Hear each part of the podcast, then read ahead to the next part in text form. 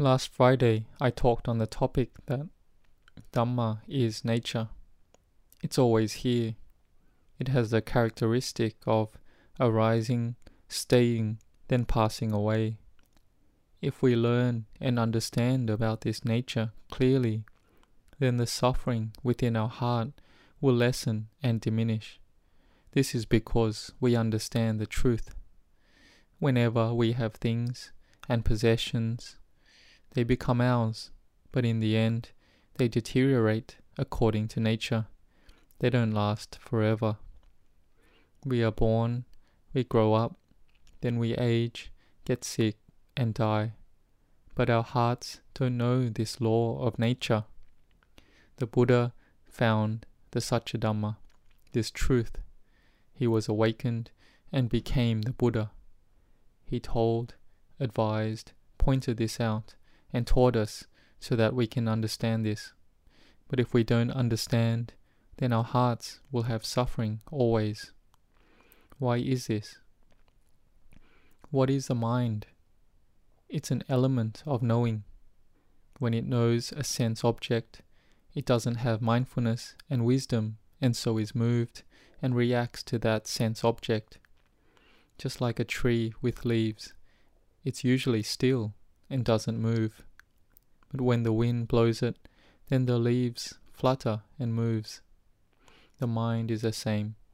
Normally, the mind is still, but when there is contact from the senses that enter the heart, from sights, sounds, odors, tastes, feelings, or thoughts and ideas that arise, then the mind moves with all these sense objects, and this is the cause for suffering to arise in the heart. We can compare it to clear water. If we put in yellow dye, then the water turns yellow. We put in black dye, then the water turns black. Red dye, then the water turns red. Or green dye, then the water turns green. You can see that whatever color is put into the water, then the water changes to that color. It weakens and pollutes the mind. When the sense objects enter quicker, then the mind weakens quicker. It becomes a cause for suffering to arise. So the training of the mind to be free from suffering is to have mindfulness. When we have mindfulness arise, then this can look after the mind. It will have wisdom to know in time the arising, staying, and passing away, knowing in step with nature. But if we have no wisdom, the mind is deluded, the mind is agitated. This can lead to depression and even an unstable mind. The worse this gets, even medicine can't treat it. So the important thing is that there needs to be someone to look after the mind. Otherwise, it's like an orphan with no parents. Then the kid really suffers and struggles and has dangers to its life. If the mind doesn't have mindfulness and wisdom to look after it, then it'll keep receiving suffering.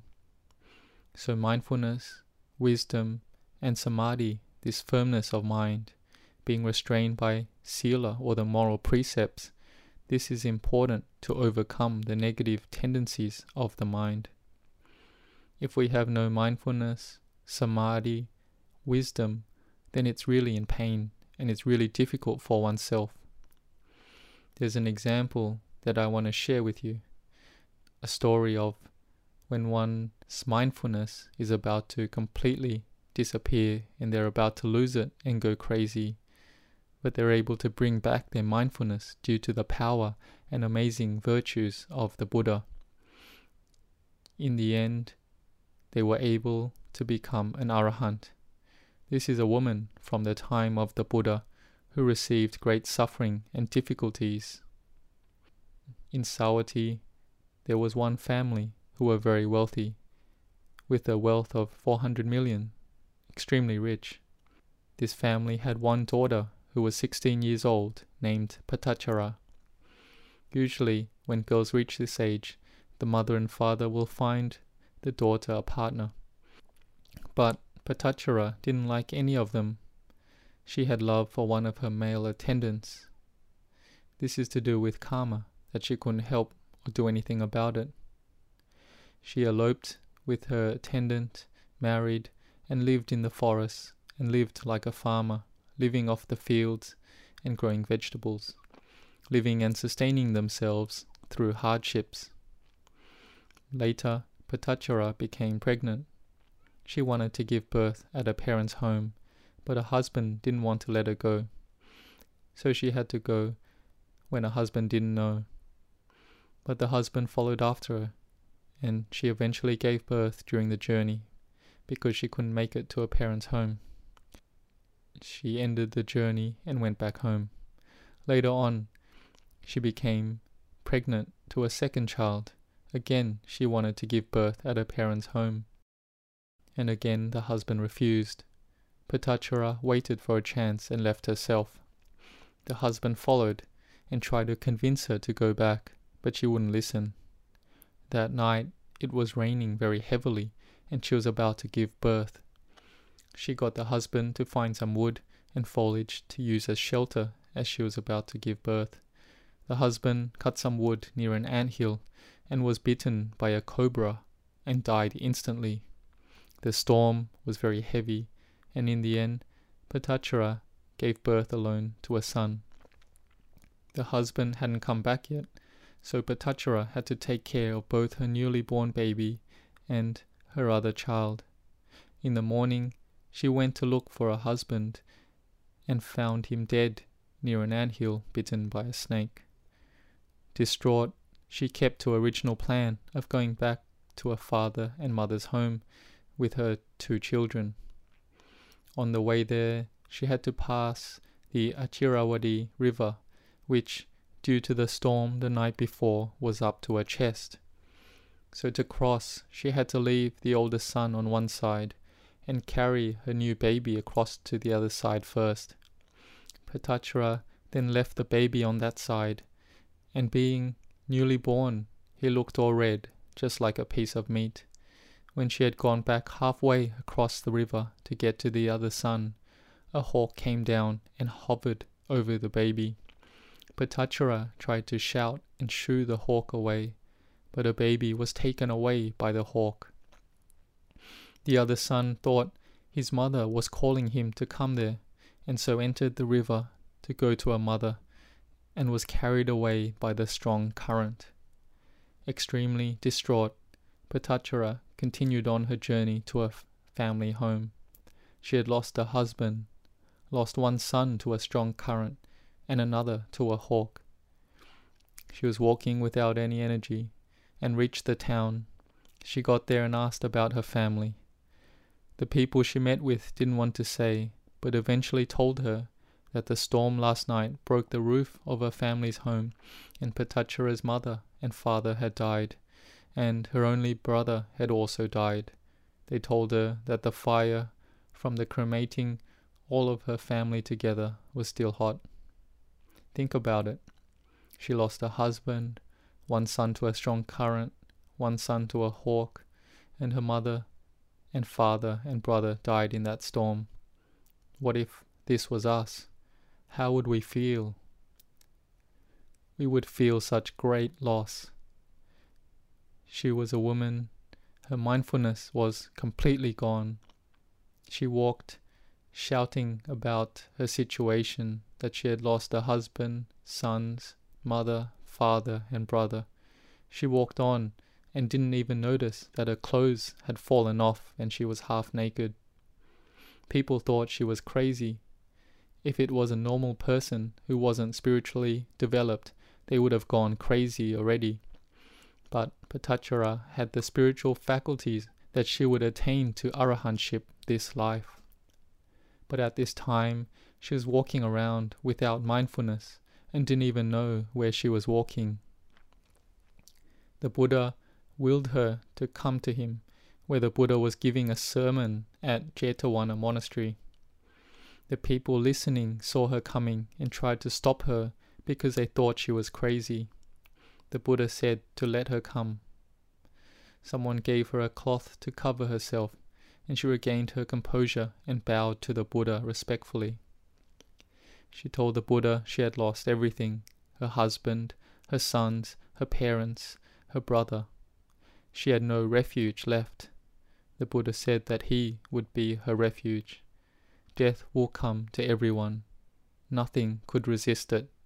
Son, husband, parents, brother, no one could resist death. Every person being born must come to the same result. Having well understood this fact, then be well restrained by virtue and determined to go to Nibbāna, the state where the heart is free from desire of anything. The heart, having attachment to children, husband and parents, is suffering. It is unable to resist death. She listened to the Buddha's teaching and understood the nature of arising, staying and passing away. She understood nature and clearly into Dhamma. She became a Sotapanna, a stream enterer. Many of the congregation listening attained to Sotapanna as well. See, this is a person who may have lost her mindfulness, but if she didn't meet with the Buddha, she would have gone crazy and also not seen into the Dhamma. This is the great and boundless virtue of the Buddha that is unequaled. After this, Patachara ordained as a Bhikkhuni and put forth effort in her Dhamma practice. One day she was washing her feet and saw the water flowing away for a short distance before it seeped away into the ground.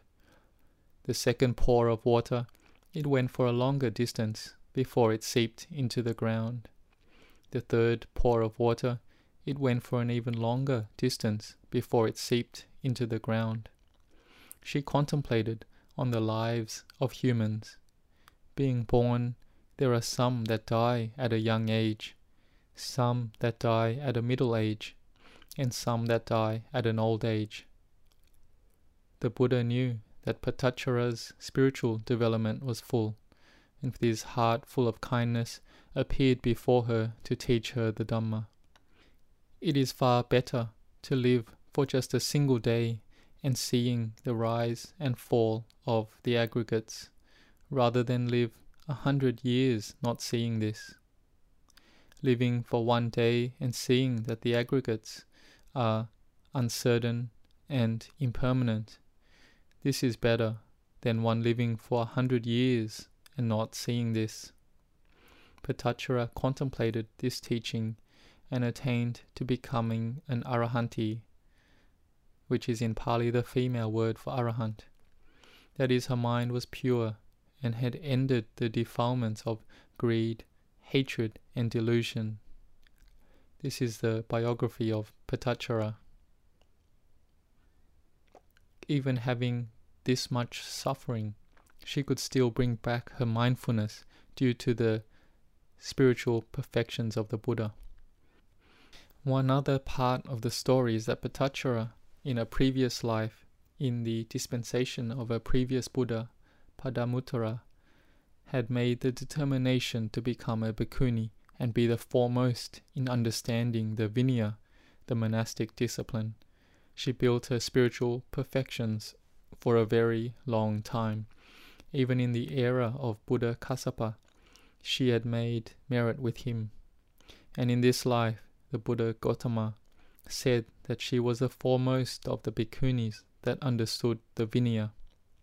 Bhikkhuni, Arahant, Patachara, she had many disciples. She had five hundred women who listened to a Dhamma sermon, and they all attained to Arahantship of the highest level with psychic abilities. She had a great amount of wisdom. In the beginning, it was when her karma fruited and she had to receive great amounts of suffering. But when her meritorious actions and spiritual development fruited, she could meet with the Buddha and listened to the Dhamma. She saw into the Dhamma. Her heart was purified from the defilements. She saw the Saccadhamma, the truth. We should contemplate that if we don't build and develop ourselves spiritually, and we meet with difficulties like Patachara, how will we be? Suffering is waiting for us up ahead. Old age, sickness and death are waiting for us. We can't be heedless.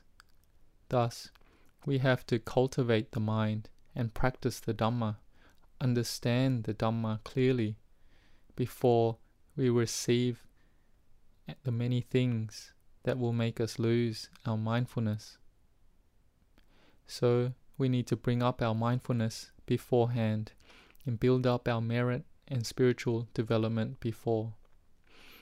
Because if our meritorious actions come to fruition, then we'll understand the truth clearly. Like Bhikkhuni Arahanti Patachara Thera, who was the foremost of all Bhikkhunis of understanding the vinaya. So may you all take this for your contemplation and be determined in the practice of Dhamma. I hope that this Dhamma video will bring much benefit to you all.